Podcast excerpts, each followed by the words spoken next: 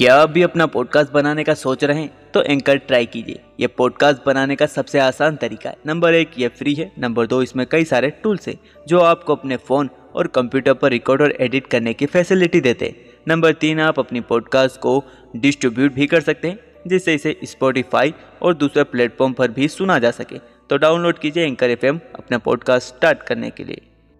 जीवन के किसी मोड़ पर यदि आपको निराशा घेरने लगे या फिर सफल होने का कोई रास्ता दिखाई ना दे रहा हो तो स्वामी विवेकानंद जी के बताए ये पाँच सूत्र आपकी मदद कर सकते नंबर एक, सत्य के पद पर चलना। स्वामी विवेकानंद जी कहते हैं कि लोग तुम्हारी प्रशंसा करें या फिर निंदा, लेकिन सच्चाई के मार्ग पर चलने वाले व्यक्ति को सफल होने से कोई नहीं रोक सकता।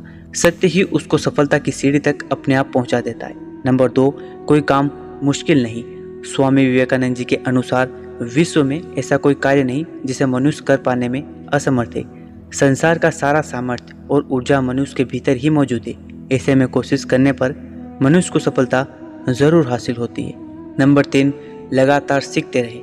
स्वामी विवेकानंद जी के अनुसार दुनिया में व्यक्ति का सबसे बड़ा शिक्षक उसका अनुभव ही होता है, जिसके बल पर वो दुनिया को जीत सकता है। इसलिए व्यक्ति जब तक जीवित रहे, सीखता रहना चाहिए, तभी वो जीवन में सफलता हासिल कर सकता है। नंबर चार, आत्मविश्वास। स्वामी विवेकानंद जी के अनुसार, कोई भी व्यक्ति जो जीवन में सफल होने का सपना देखता है, उसके भीतर आत्मविश्वास का गुण ज़रूर मौजूद होना चाहिए। विवेकानंद जी का कहना था कि जिस व्यक्ति में आत्मविश्वास नहीं होता, वो बलवान होकर भी कमज़ोर ही बना रहता है, जबकि आत्मविश्वास से भरा हुआ व्यक्ति कमज़ोर होकर भी बलवान ही रहता है। नंबर पाँच, किसी के सामने नहीं झुकना।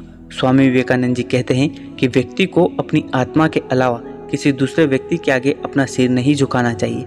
ऐसा इसलिए क्योंकि प्रत्येक व्यक्ति खुद इस बात का ज्ञान रखता है कि वो क्या गलत कर रहा है और क्या सही। स्वामी विवेकानंद जी के ये पाँच अनमोल विचार किसी भी निराश व्यक्ति के जीवन में उत्साह और आत्मविश्वास की रोशनी भर सकते हैं। आज के लिए इतना ही। मिलते हैं नेक्स्ट एपिसोड में।